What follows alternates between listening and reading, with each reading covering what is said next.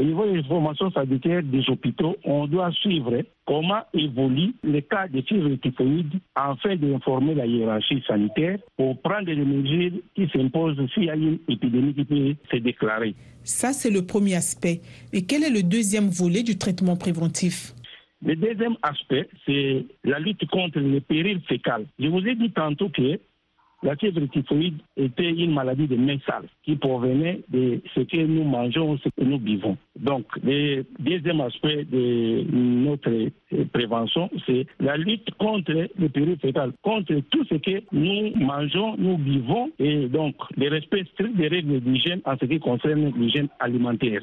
Troisième aspect de la prévention, c'est la vaccination. Effectivement, il y a un auditeur qui a demandé s'il y a un vaccin contre la fièvre typhoïde. Là, ce n'est pas dans nos pays, c'est surtout dans les pays nantis. Dans des pays d'Afrique surtout, la vaccination ne se fait pas parce que ça exige beaucoup de moyens. Et le vaccin existe, mais seulement dans les pays riches. Dans nos pays, il n'y a pas de vaccin jusque-là parce que les vaccins sont très coûteux. Les trois aspects en rapport avec la prévention. Ça signifie vous n'avez pas encore contracté la maladie. Vous voulez vous prévenir. Tiens compte de ces trois aspects? Je me répète, la surveillance épidémiologique, la lutte contre les périls fécales et puis la vaccination. Docteur, dans le cas où vous avez déjà contracté la fièvre typhoïde, existe-t-il un traitement curatif? Le deuxième aspect, c'est le curatif. Vous êtes déjà malade, vous êtes passé par l'hôpital, le médecin a diagnostiqué et a conclu à la fièvre typhoïde. Là, le traitement est basé sur deux aspects.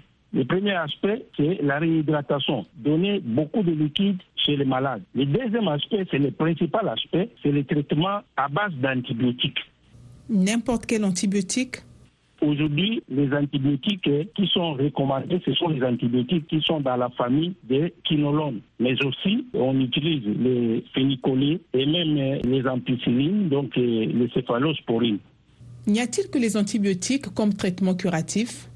À part les antibiotiques qui constituent la base du traitement quand vous êtes malade, il y a aussi la prise en charge de certains symptômes qui accompagnent la maladie. Par exemple, comme c'est la fièvre typhoïde, il y a toujours la fièvre, on donne des antipyrétiques, donc des médicaments contre la fièvre.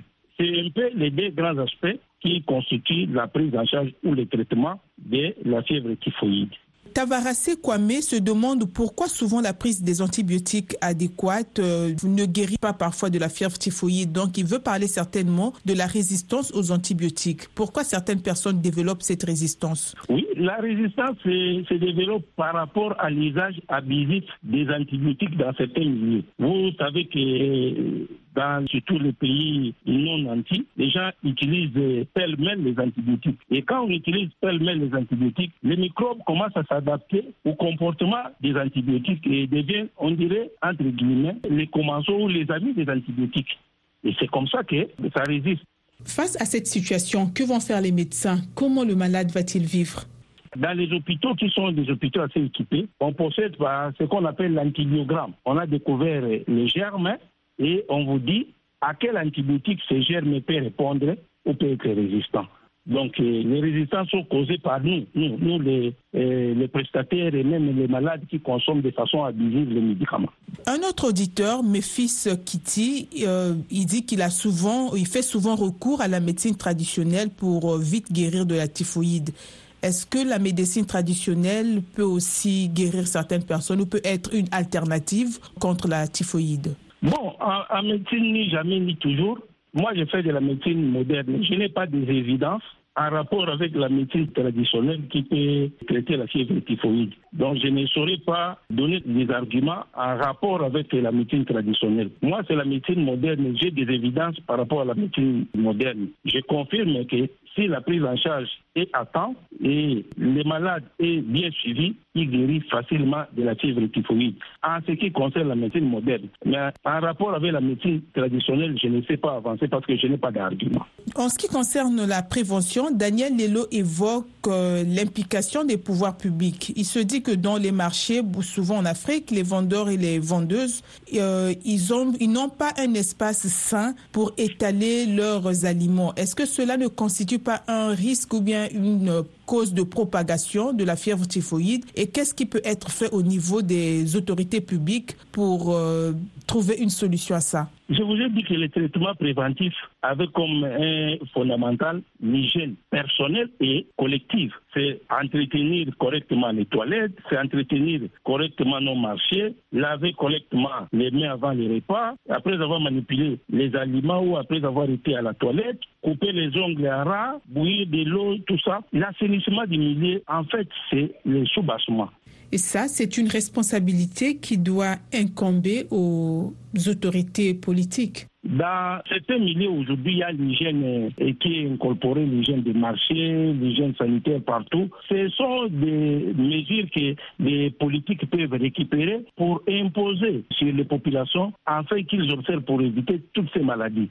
Vous verrez dans nos pays où tout n'est pas normé, les gens vendent des aliments à l'air libre, les mouches y tombent et finalement ces mouches-là vont encore côtoyer les latrines. Voilà, il peut les faire crévissir.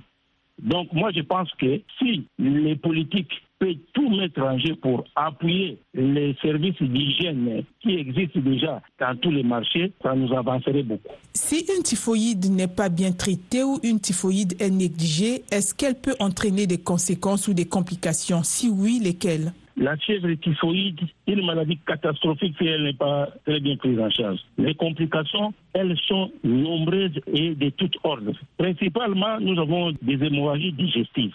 Les malades vont commencer à saigner, soit par la bouche, soit par les nez, soit par la niche. Et ça, selon les statistiques, c'est à l'ordre de 10 ou 20 des cas. Et ça peut amener les malades à faire de l'anémie et même à entrer à un choc hémorragique qui sont des complications. Et quand vous n'avez pas le sang, vous n'avez pas tous les moyens, le malade peut décéder. On parle aussi de perforation intestinale dans le cas des fièvres typhoïdes.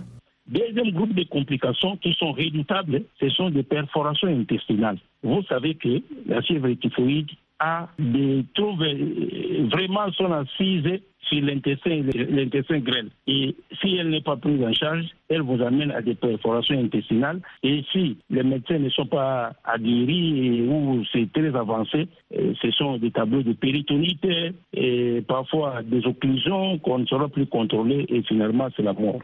Troisième groupe de complications, c'est ce que nous appelons des chocs toxi-infectieux. Vous savez que quand on souffre de cette maladie, il y a des toxines qui sont déversées par des bactéries par-ci par-là et les malades peuvent faire des infections, d'où la fièvre qui va augmenter à tout moment, tout ça. Est-ce que la fièvre typhoïde peut provoquer des problèmes pulmonaires? Il y a aussi des problèmes pulmonaires, ça va vous surprendre, et même des problèmes cardiaques et des problèmes hépatiques, mais aussi les comas. Les malades entrent en coma, ce qu'on appelle l'encéphalite typique, ça existe. Nous avons aussi d'autres complications, genre insuffisance rénale, parce que je vous ai dit que le malade va perdre beaucoup d'eau, aura de l'anémie, ça peut l'amener à faire insuffisance rénale. Vous avez aussi des ostéites, surtout chez des drépanocytaires, qui vont faire des infections des os. La fièvre typhoïde peut-elle présenter un danger pour la femme enceinte? Vous avez des avortements, hein, surtout quand la femme est au premier trimestre de sa grossesse. Vous avez des troubles liés à la circulation veineuse, comme des thrombophlébite et même des méningites chez les enfants. Donc voilà, c'est beaucoup de complications ramassées si on ne prend pas en charge correctement la fièvre typhoïde. Et la complication la plus ultime, c'est ça conduit directement au décès, la mort. Silver Hello veut savoir si la fièvre typhoïde se guérit totalement lorsqu'on la traite ou bien elle laisse toujours des séquelles. Oui, la fièvre typhoïde peut guérir totalement, mais ça peut aussi rester des séquelles, surtout en ce qui concerne les antigènes qui sont dans le corps. Et quand vous êtes au stade de complications, les complications là, vous pouvez rester hébété toute la journée, vous pouvez perdre votre intestin si on n'a pas très bien pris en charge la fièvre typhoïde. Comment le malade vivra-t-il? On peut vous faire ce que nous appelons un anis artificiel. Donc, ça peut guérir totalement comme ça peut vous laisser des séquelles. Et les séquelles là peuvent être au niveau sanguin ou vous allez vous faire des, examens pour autre chose, mais on trouve dans vous que vous avez aussi quelques antigènes qui sont des antigènes de la fièvre typhoïde. Toujours, euh, Sylvain Lelo se dit, euh, puisque la typhoïde peut aussi être causée par une mauvaise alimentation ou bien enfin par une mauvaise hygiène alimentaire. Est-ce qu'il y a des conseils alimentaires à donner pour un individu qui a été hospitalisé pour fièvre typhoïde? Le conseil qu'on peut donner, c'est s'assurer de prendre des aliments qui sont assez chauds, prendre l'eau de boisson de qualité qui est bactériologiquement contrôlée ou traitée, traiter les eaux de boisson respecter les règles générales d'hygiène en ce qui concerne la nourriture, bien couvrir la nourriture, bien la, la nettoyer, nettoyer les mains avant, après les toilettes, après avoir échangé les couches des enfants. Ce sont l'ensemble des mesures qui luttent contre les périls fécales, qui nous protègent et ce sont des moyens efficaces qui peuvent nous protéger contre la fièvre typhoïde. Merci. Euh, docteur Kieba, est-ce qu'à l'hôpital d'Idjofa où vous travaillez, vous recevez beaucoup de malades qui souffrent de la fièvre typhoïde? Oui, de temps en temps, nous recevons des malades. Maintenant, là, je vous dis, il y a un cas de péritonites. Et régulièrement, à l'hôpital, chaque semaine, c'est un ou deux cas. Mais au niveau de la zone, il y a plusieurs cas de fièvre typhoïde parce que l'hygiène de notre alimentation n'est pas très bien assurée. Nous les recevons régulièrement, même avec des complications. Quelle est la prévalence de la fièvre typhoïde en RDC ou en Afrique, si vous avez une idée? La prévalence, en ce qui concerne l'épidémiologie, varie d'un millier à l'autre. C'est autour de 2 ou 3 en Afrique. Mais ce sont des prévalences qui changent d'une année à une autre. Docteur, en résumé, quelles sont les règles que les auditeurs peuvent mettre en application, que les auditeurs peuvent suivre pour lutter contre la fièvre typhoïde? Premièrement, c'est savoir contrôler tout ce qui entre par la bouche. Est-ce que c'est sain ou ce n'est pas sain? Deuxièmement, quand vous avez contrôlé ce qui entre par votre bouche, surtout la boisson, l'alimentation, consommez les aliments qui sont assez euh, chauds, pas de la nourriture qui a dormi, on consomme le matin. Une bonne hygiène alimentaire, donc, en résumé, consommer de l'eau de qualité, l'eau qui est traitée. Euh, excusez-moi, mais, si, on a la nourriture de la veille, donc il faut euh, la réchauffer avant de manger la réchauffer avant de manger le matin. Parce qu'on n'est pas sûr de sa sécurité ou sa sécurisation pendant qu'on l'a gardé la nuit. Si vous commencez à faire des fièvres, rapidement, il faut aller consulter. Et là, le médecin peut faire le diagnostic différentiel pour voir est-ce que c'est le palu, est-ce que c'est la fièvre typhoïde, est-ce que c'est les autres maladies là. Ça, vous gagnerez en temps parce que quand vous êtes malade, plus tôt on vous dépiste, plus tôt on vous prendra en charge et meilleur sera le traitement. Au cas contraire, la fièvre typhoïde conduira à la mort, bien sûr en l'absence de tout traitement ou en cas de négligence. Évidemment, j'ai donné des complications. Quand vous ne prenez pas ça en charge, et que si effectivement c'est la fièvre typhoïde, si vous ne la prenez pas en charge, inéluctablement vous allez aboutir à la mort. Merci d'avoir été notre invité pour cette deuxième partie consacrée au traitement, à la prévention et aux complications liées à la fièvre typhoïde non traitée ou négligée. Merci beaucoup, madame. C'est moi qui vous remercie. C'était notre discussion avec le docteur Timothée Kieba, médecin directeur à l'hôpital d'Idjofa dans la province du Bandundu en République démocratique du Congo. Notre discussion portait sur le traitement et la prévention de la fièvre typhoïde. À présent, carnet de santé avec Linor Moudou. Cette semaine, dans Carnet de santé, un regard sur la santé digestive et les troubles gastro-intestinaux. Le Rwanda marque la cinquième semaine annuelle de l'endoscopie.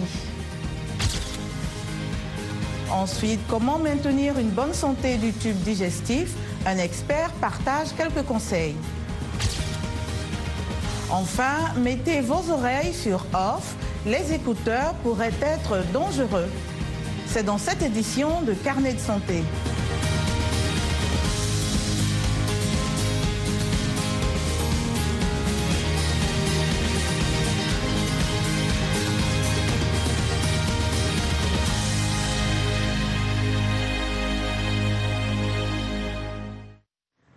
Bonjour à tous, merci de nous rejoindre pour une nouvelle édition de Carnet de santé.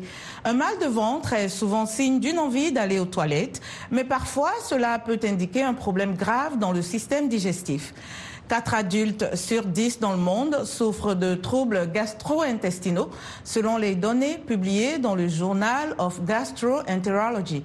Le système digestif comprend le tractus gastro-intestinal, l'estomac, le petit et le gros intestin et des organes comme le foie, le pancréas et la vésicule biliaire. Il décompose les aliments afin d'absorber l'eau et d'extraire les nutriments, les minéraux et les vitamines pour l'utilisation du corps tout en éliminant les déchets. Certaines douleurs au ventre, la perte de poids involontaire, le reflux gastrique, la constipation et la perte d'appétit sont certains signes de problèmes gastro-intestinaux.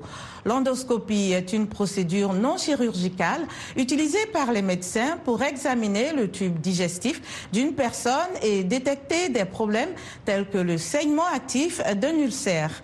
Partons au Rwanda où des professionnels de la santé se sont associés à des spécialistes internationaux des maladies gastro-intestinales pour organiser la semaine annuelle de l'endoscopie. Reportage Jean-Baptiste Mikomisa. Récit Mohamedou Humfa. Pendant la semaine d'engagement communautaire, les professionnels de la santé ont offert des tests gratuits pour détecter les maladies gastro-intestinales et des soins médicaux pour ceux qui en avaient besoin. Le docteur Vincent Doussa Bejambo, chef d'équipe de la cinquième semaine annuelle de l'endoscopie, affirme avoir fourni des consultations à un millier de personnes. Nous avons pris la décision d'associer le Rwanda à la semaine de l'endoscopie, car ici, ce qu'on voit au quotidien, environ 30% des patients que nous rencontrons ont des problèmes gastro-intestinaux. C'est donc un grand nombre de patients qui en souffrent. Quelques heures seulement après l'annonce, nous étions débordés par les réservations. Parmi les patients ayant bénéficié des interventions pratiquées, plus de 60% se sont révélés porteurs de véritables lésions, soit au niveau de l'estomac, de l'œsophage ou au niveau du gros intestin. Winfrida Yankuridje a cherché des soins dans les centres de santé de son village, mais n'a pas pu obtenir un bon diagnostic. Pendant ce temps, son état empirait. Grâce au dépistage, on lui a diagnostiqué une pancréatite biliaire. Mon urine est devenue jaune et sanguinolente. On m'a dit que j'avais une pancréatite biliaire. Ces calculs biliaires obstruent les conduits de mon pancréas. Les médecins ont enlevé les calculs biliaires. Aujourd'hui, j'espère que ça ira. Mathias Mouniengabe est un autre bénéficiaire de la semaine de l'endoscopie. Il souffrait de douleurs abdominales et il pensait ne plus guérir. Il a maintenant des réponses et a trouvé un certain soulagement. J'ai développé un problème abdominal et plus tard j'ai commencé à vomir du sang. J'étais désespéré en pensant qu'il n'est plus possible d'être guéri. En arrivant ici, j'ai rencontré les médecins spécialistes qui m'ont effectué un examen médical et découvert que j'avais des ulcères à l'estomac. Les médecins ont pu m'aider et je me sens mieux maintenant.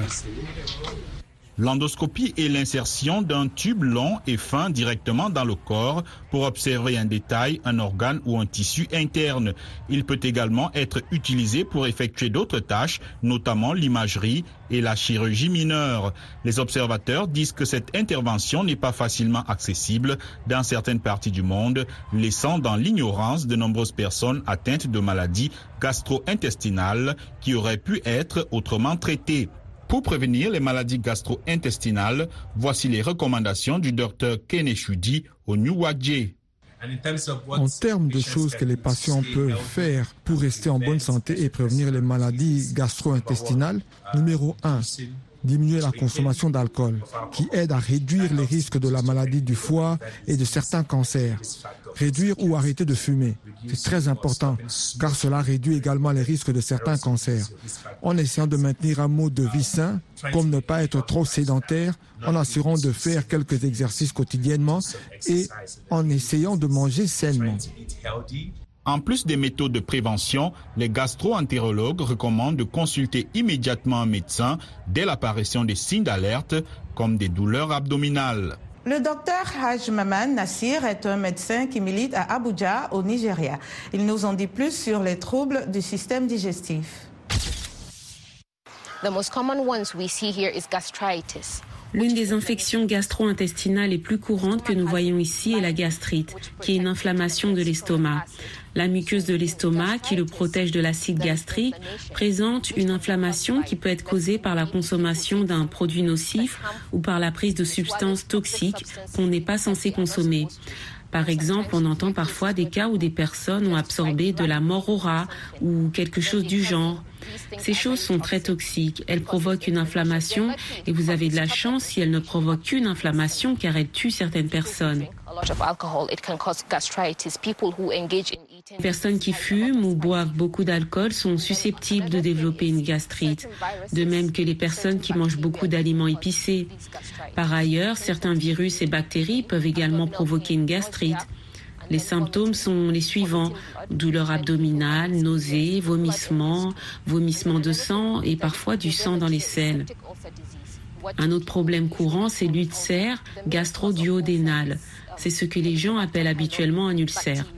La principale cause que nous voyons est la bactérie Helicobacter pylori et certains médicaments comme les anti-inflammatoires non stéréodiens. Il y a la maladie peptique également. L'appendicite est aussi quelque chose que nous voyons. Avec l'appendicite, la douleur commence soudainement dans l'abdomen et la seule façon de la traiter est une chirurgie d'urgence une appendicectomie pour enlever l'appendice. C'est quelque chose qui doit être traité immédiatement car c'est très dangereux. Si l'appendice se rompt, cela peut mettre la vie en danger. Mais une autre chose que je voudrais d'abord aborder, c'est le cancer colorectal. Il existe d'autres cancers comme celui de l'estomac, mais le cancer colorectal est très répandu, surtout chez les personnes âgées. Mais avec l'évolution du temps, nous voyons maintenant des personnes âgées de 35 à 40 ans développer un cancer colorectal. L'un des principaux facteurs de risque du cancer colorectal est le tabagisme, puis la consommation excessive d'alcool et la génétique. Certaines personnes sont atteintes d'une maladie appelée polypose adénomateuse familiale. Il s'agit de petites structures ressemblant à des polypes qui se développent dans l'ensemble de l'intestin et cette condition génétique peut entraîner un cancer. La raison pour laquelle il est important de se faire examiner régulièrement est que la maladie peut être traitée si elle est détectée plus tôt.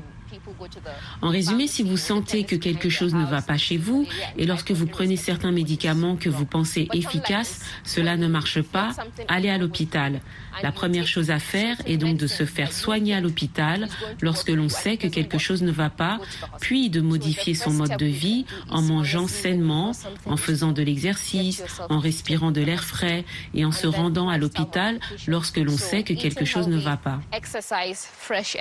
When you know something is wrong, get into the hospital. Magasin fermé, tombe fraîchement creusé, nouveau centre de traitement à quelques 150 km de Kampala, la capitale ougandaise. La dernière souche du virus Ebola a semé la peur à Kassanda et Mubende, l'épicentre de l'épidémie. Davantage avec Gabi Dorsil.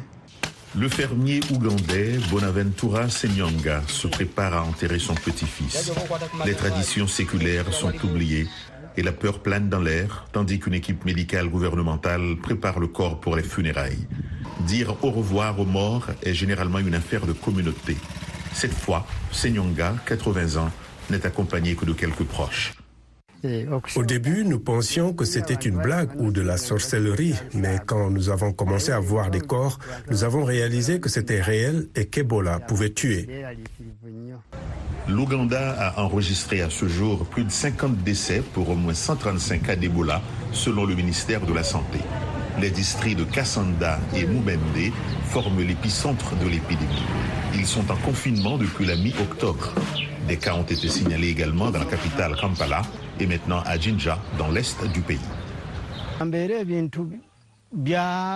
Nous avons des problèmes d'argent. Nous sommes également confrontés au problème de la faim. La nourriture devient rare, donc nous avons un problème. Nous ne pouvons pas produire de quoi manger parce que tout le monde a peur. Ebola n'est pas aéroporté. Il se propage par les fluides corporels, ses symptômes courants étant la fièvre, les vomissements, les saignements et la diarrhée. Les observateurs affirment que la désinformation reste répandue et pose un défi majeur face aux efforts pour contenir l'épidémie. Long trajet, salle d'attente, oisiveté, mettre un casque audio afin d'écouter de la musique ou un programme est la solution pour beaucoup de personnes pendant ces moments. Cependant, selon les experts, l'utilisation du casque pendant plus d'une heure peut entraîner une perte auditive. Voici un aperçu plus détaillé avec Timothée Donagmay.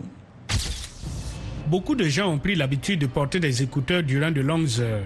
Cependant, les experts mettent en garde contre un usage prolongé de ces appareils car cela pourrait causer des problèmes de santé, notamment une perte d'audition.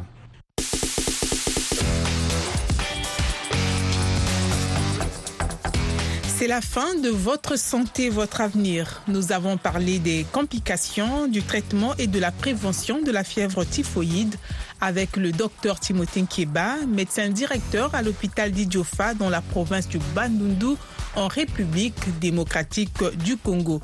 Ensuite, Linon Moudou vous a présenté Carnet de santé. Ce magazine santé a été réalisé grâce au concours de Michel Joseph et de Rob McLean qui étaient à la console. Nanit Talani à la présentation. Continuez d'écouter VO Afrique et n'oubliez surtout pas de prendre soin de vous.